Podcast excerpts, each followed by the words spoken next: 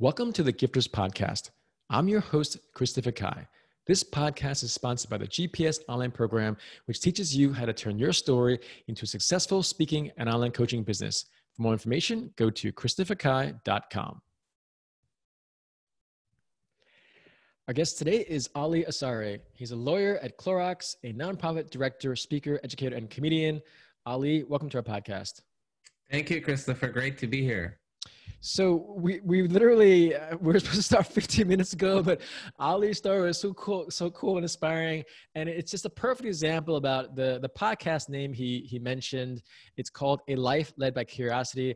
But I want to just say off the the top of this podcast that, and I was telling this Ali too, so he knows this. We're on the surface I see Ali all polished. He has a really cool suit on, has a nice smile, has a good tie on. He's, he's presenting. He's just super, just pedigree wise, you know, great law school, New York, uh, NYU. But then we started sharing stories about his family, about how he said, Oh, I have a, a client named uh, Artsin Nazarian. So, Artsin, if you're listening, he's Persian American like you, Ali, but super ambitious, but family wise. And he talked about how, like, he remembered like they would be bombing in Tehran. And then we started talking about your story. But all I'm saying is this is where the whole don't judge a book by its cover, where on the surface, you, you obviously are super successful, professional. But what we totally vibed on about was, oh, you're Persian, I'm Chinese, like so much high expectations. And it's just, listeners just know that your story if you share it more like ali did with me you'll be so much more connected and empowered and empowering. So ali thank you so much for sharing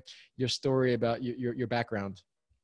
Of course christopher. Yeah we were just talking about you, you never know what you have in common with people until you share and especially in career and professional settings people are hesitant to do that and i understand that you got to be tasteful about it. But really you know the more you bring of yourself to work or to your profession, I promise you, you'll find more connections and more real connections. And that's the key thing, by the way, real connections. So literally, you and I are, are literally a case study in curiosity, because when I look at you, again, your pedigree says one thing, and I, as a host, I have to really size you up fairly quickly and say, okay, you know, what is this person about, so that I can help my audience learn more and grow more. So in your case, so you are a lawyer, right? Let's just talk about that. Like, how come you chose to be a lawyer? Because you're a very curious person, you're very creative, but now you're a lawyer. So t- tell us that, that that that origin story of why you're a lawyer. Yeah, it's a great question, Christopher. The the short answer is one day when I was 14 or 15 or 13, I don't remember.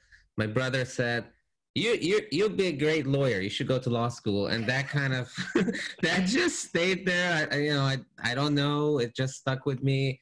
Um, but but the longer answer is I I wasn't sure at all, and who who is right? And so kind of the the story I want to share was I took two years between college and law school off to figure out what it is I want to do and find my passion and all these things you hear about, right? I always looked at people who there are people who say ever since I was four I wanted to be and you're like, "Oh my god, how did I find that?"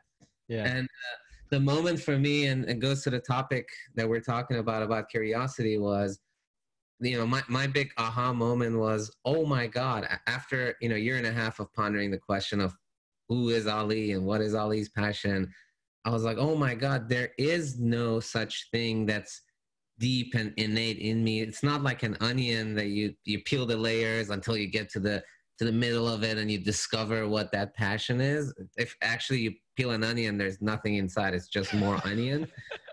So it was really about like, oh my God, it doesn't matter even what I do or where I go. Um, it's just, you know, whatever path I pick will help me become a different person. And that's totally fine. Like, I can go down this path and become a doctor. I can go down this path and become a lawyer and each path is going to have its own interesting awesome stuff and each path is going to have its own challenges. So that's kind of secondary. The real thing is to to have the positive attitude and move forward. And the image i leave you with is uh, like a fish like a goldfish in a tank. Just all of a sudden goes this way and it goes that way and it goes that way.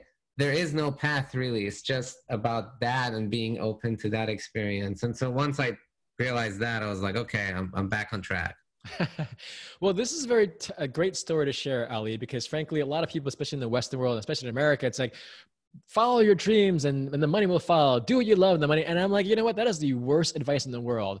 The actual advice should be follow your dreams and the money will follow if you get really, really lucky and you're in a scalable industry and you work like hell like Steve Jobs. You know, like that's the because I did follow my dreams. Ali. i used to be a singer songwriter. I've written books, but it wasn't until I started taking a more practical mind and I said, okay, I want to make a living, a really good living, so I can help more people. And for your credit, like law, you can make a good living. So you both have that curiosity and mindset. But for our listeners out there, especially those that are leaning more on the creative side, you can be as creative as you want. You can pursue what you love, but that statement of do what you love, that's like the worst advice that I've ever heard anyone say. It sounds good, frankly, for American Idol, but really in real life it doesn't. So for uh, for you, Ali, the fact that you have a career that's sustainable, it's great because you can have your mindset, but also not be worried about paying bills, right? So for you, let's talk about curiosity. Is it do you do you like read books to get more curiosity? Do you talk to different people to get like tell us how you go about because you're also a comedian, right? Like what are some of your your ways to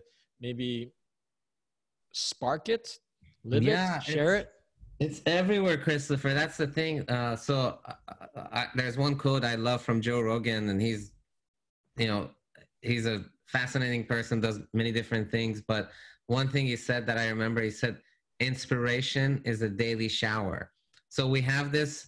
Uh, you know, I had this idea, you know, years ago that, oh, like uh, being mindful or being confident or all these things, all these quote unquote positive things we think about are like just going to come out of nowhere. Maybe you read a book or go to a talk and you get it. Like that's how it works. But it's not how it works. It's it's a daily shower. So same way, you can't take a shower once and say, "Okay, I'm clean. I'm done showering." you have to shower every day. So for me personally, same. I have stack of books here on my bookshelf. I have um, YouTube uh, series that I'm watching. Currently watching one on human psychology. It's a University of Toronto lecture course series, incredible. And you kind of just have different things everywhere around you. You surround yourself with them, and at different points, you you you you feel kind of you get better at feeling what you need at the moment. I was on vacation last week, so I wasn't reading any of my books, wasn't doing any of my YouTube listening. So I was itching for that towards the end of the vacation. I was, you feel it, you feel the need for the inspiration to find the curiosity. So kind of, it's not there's not a switch, right? It's a constant work. It's like working out. It's like anything else in life, like showering. You kind of do it 10 minutes a day, 10 minutes a day, 10 minutes a day.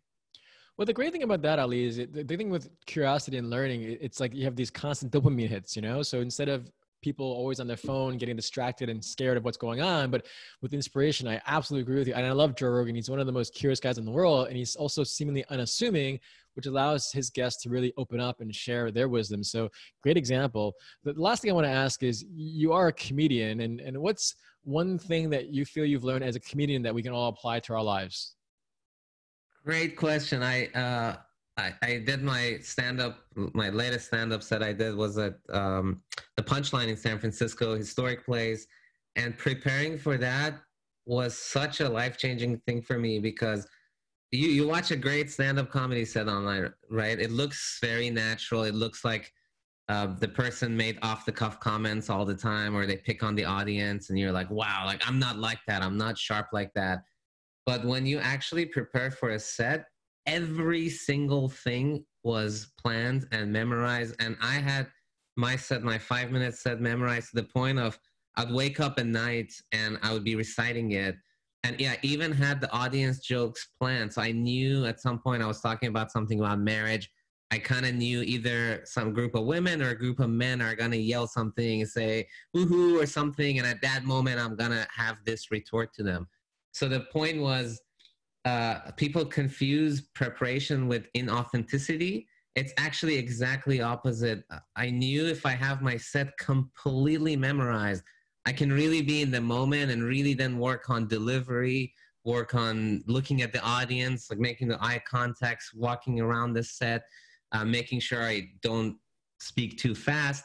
So uh, that experience taught me like really being prepared takes nothing away from authenticity and actually it allows you to be more authentic in the moment. So Pre- prepare for your speeches write your talking points down there's nothing wrong with that and actually it's good Ali, it's so great that you're on this show because you just gave me this inspiration where you just related a lawyer to a comedian, which is literally lawyers do the same things you just said as a comedian. You have to prepare like crazy. And frankly, that's like life. As John Wooden said, famous basketball coach, when you prepare to fail, when you fail to prepare, you're, you're, you're prepared to fail. When you, when you fail, yeah, when you fail to prepare, you're preparing to fail. But love mm. what you just shared. Mm. Thank you so much for inspiring us today, Ali. How can our guests stay in touch with you and connect with you? Add me on LinkedIn. I do series of posts and uh, to bring the conversation full circle, Christopher. I just posted last night. It's something you said earlier that resonated with me. I posted success is an outcome, not a goal. So to our earlier point, um, focus on what you like and and what what skills you want to build, and success will come. Awesome, Ali. Thanks again. Have a great day. Thank you, Christopher. Thank you for listening to the Gifters Podcast. If you want to learn how to turn your story into a successful speaking and online coaching business, go to christopherkai.com to learn more.